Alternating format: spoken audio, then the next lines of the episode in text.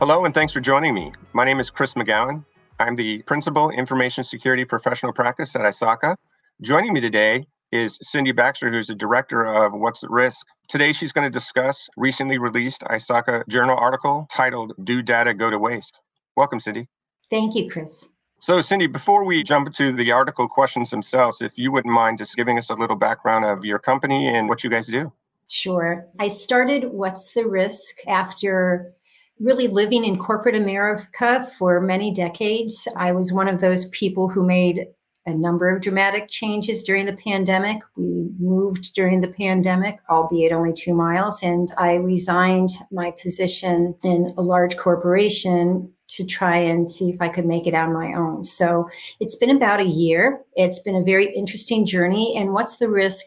Is focused on business continuity and resiliency. I had written the business continuity and disaster recovery audit program for ISACA back in 2021.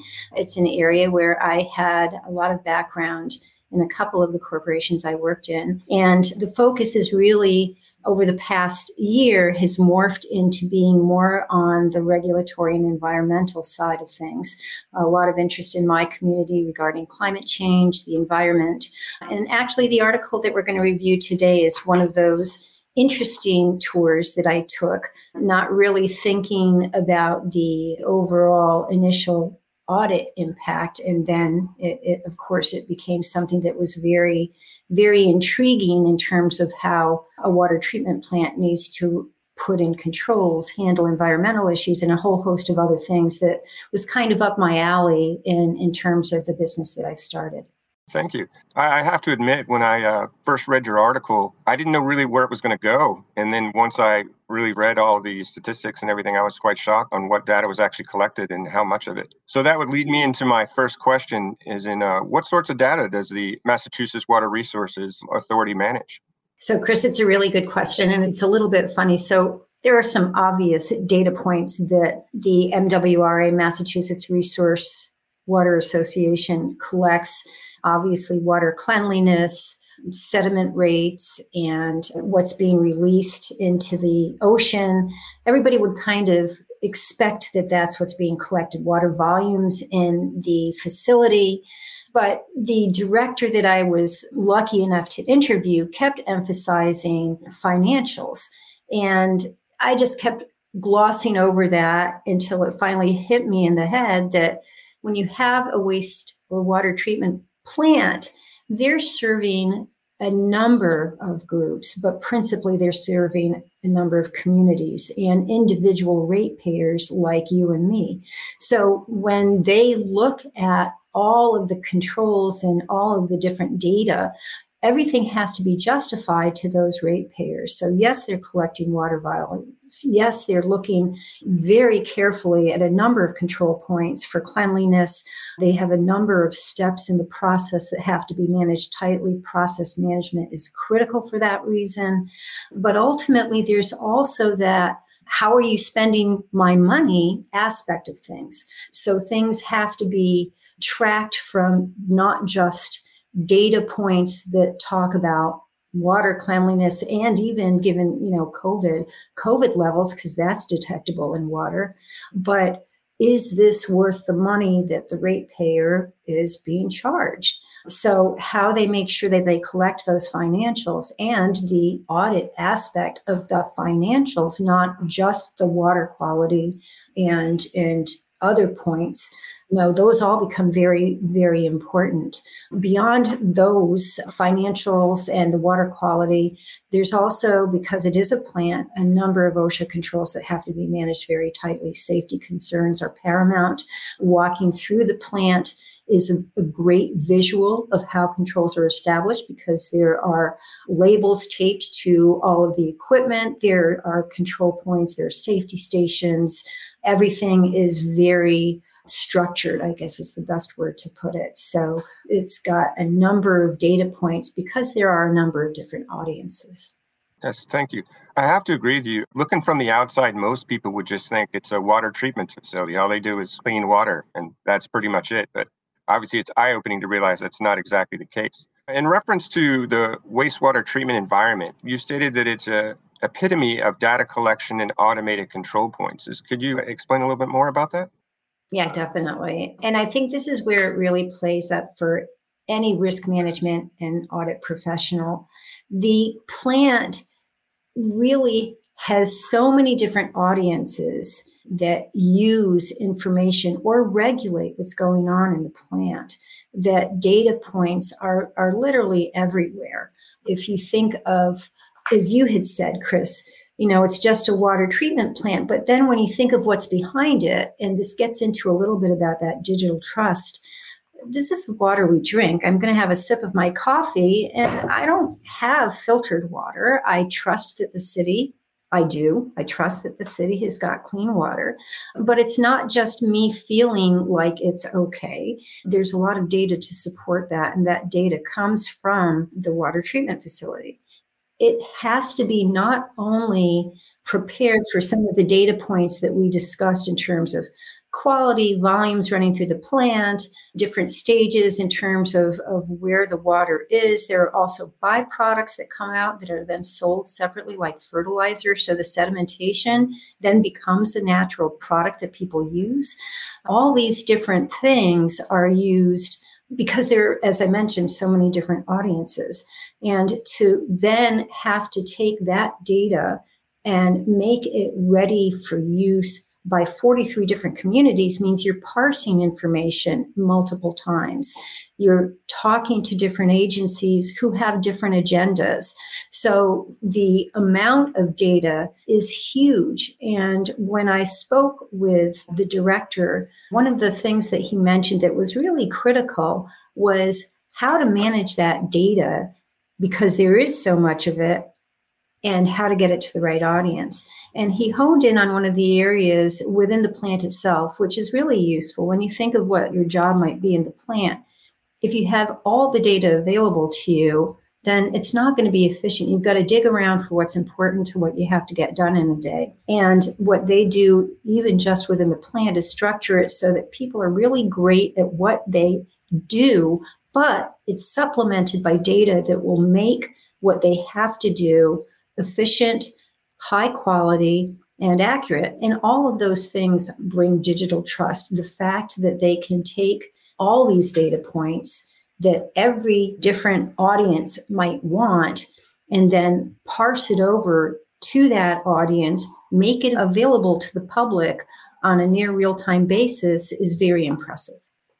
Yes, I think that was a good explanation on how digital trust and transparency and reliability is makes the data that's produced very important. What's at the heart of the IS risk and audit professions that make the data so usable? I think, of course, any utility, if you will, or supplier of public services like the MWRA is, is beholden to the regulations, and therein lies the, the value of audits.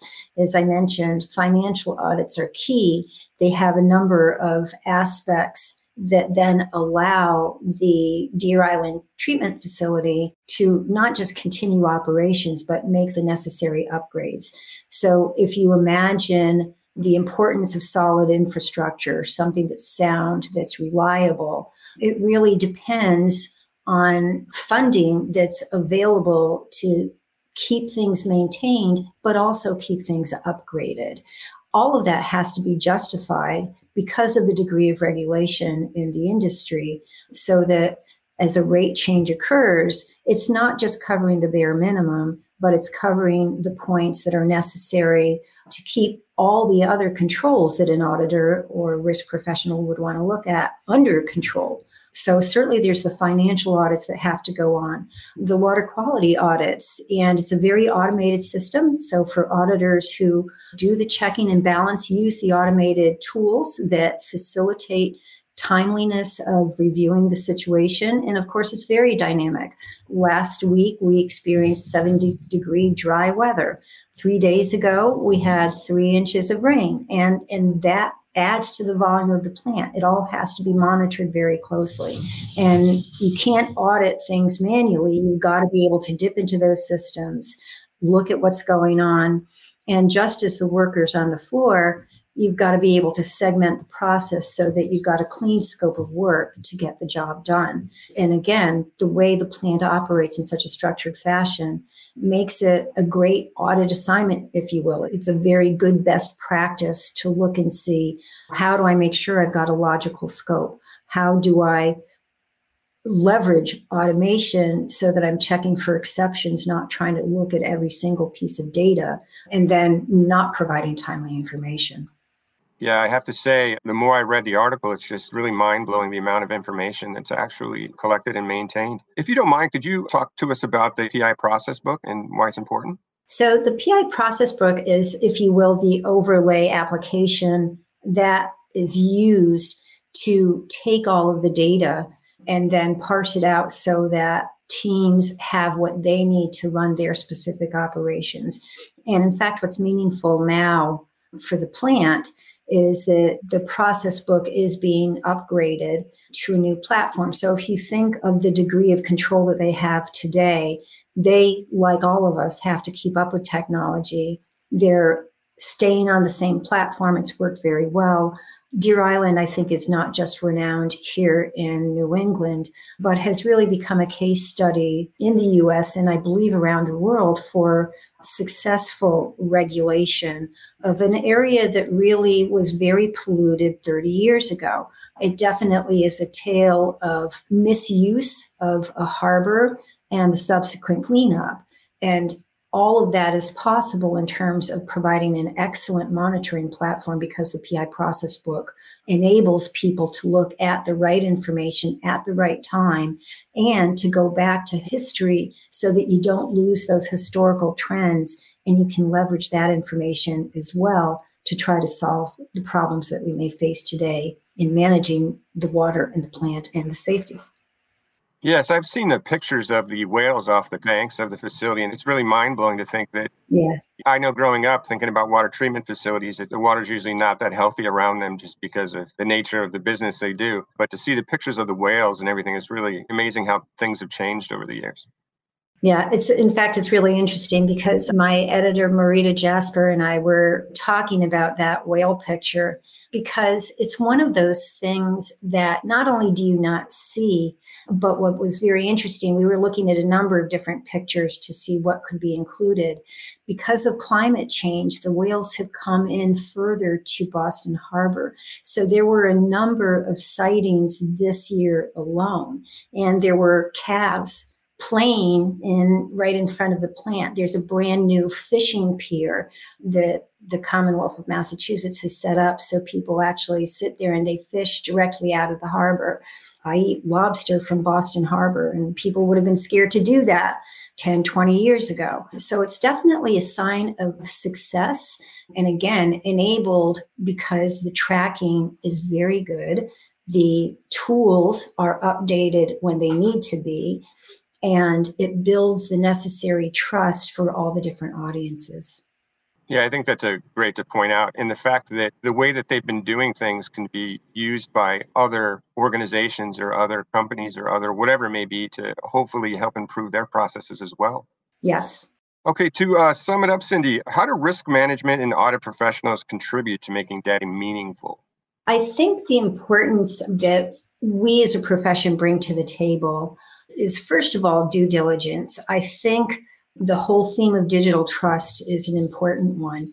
And I think as a profession, we are the ones that help build awareness, have the opportunity to educate, in addition to the kinds of checking, scoping that we may do.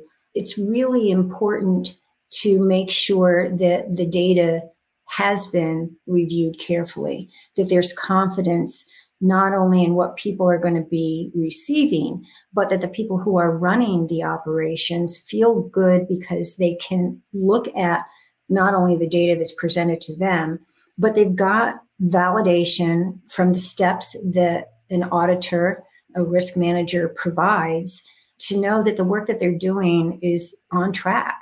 And that's critical. You know, again, it's something that one takes for granted, and one takes it for granted now because of high performance that the water is clean, that when it goes into the ocean, here, the Atlantic Ocean, that the detection methods are thorough enough to know that it's okay to eat fish, that you can swim in the harbor, that you can do a number of different things and not worry that what existed, you know, way back when the Clean Air and the Clean Water Act were enacted in the in the 70s, that it's not like that anymore. And there's always a risk, you know, political climates change, ability to fund operations change. But ultimately, when you have an organization and you have a function that is so essential to what people do, and I briefly mentioned COVID, when you solve that baseline of everybody knowing that the water is clean, they can drink it, they can play in it, they can fish in it, and then you go above and beyond and you add valuable data that helps track and trace down pandemics, you know you're really adding value to the community, not just performing a baseline operation. Yes, yes, I agree. Do you have anything else to share with our listeners? I think the only thing I would, or an additional thing I would share is, I guess, did not think about how much you can do locally in terms of seeing what's going on in the community or how different operations run. The Deer Island facility has tours. They've had tours for a long time. I just never bothered. And when I decided it might be an interesting thing to do this summer, I really was amazed. So I would encourage people to think about things that might be interesting. There's always a, a, number of different things that affect our profession, but they're not always immediately evident. I was the only person there besides a single community. There must have been 30 people there. That community was considering should we build a waste treatment facility on their own, right? So they wanted feedback at a very personal level. But the MWRA had so much more to share. And if you've got that kind of advantage in your community, I would say definitely it's something to do. It's something to learn from. It gives you a whole different aspect on what auditing, what risk management is all about. And people love to talk about what they're doing. It's an amazing story. Well, thank you. Being from the information security realm and cybersecurity over so many years, it's really enlightening to learn more about the auditing process and things like that from when I joined ISACA. So thank you very much for what you do. So I hate to end the conversation, but um, we're pretty much out of time. Cindy, I want to thank you for writing the article and joining me today. If any of the listeners are interested in reading the full article, Data Do Go to Waste, please click on the link in the description. That's it for me today. Thanks and hope to see everybody again. Signing off, Chris McGowan.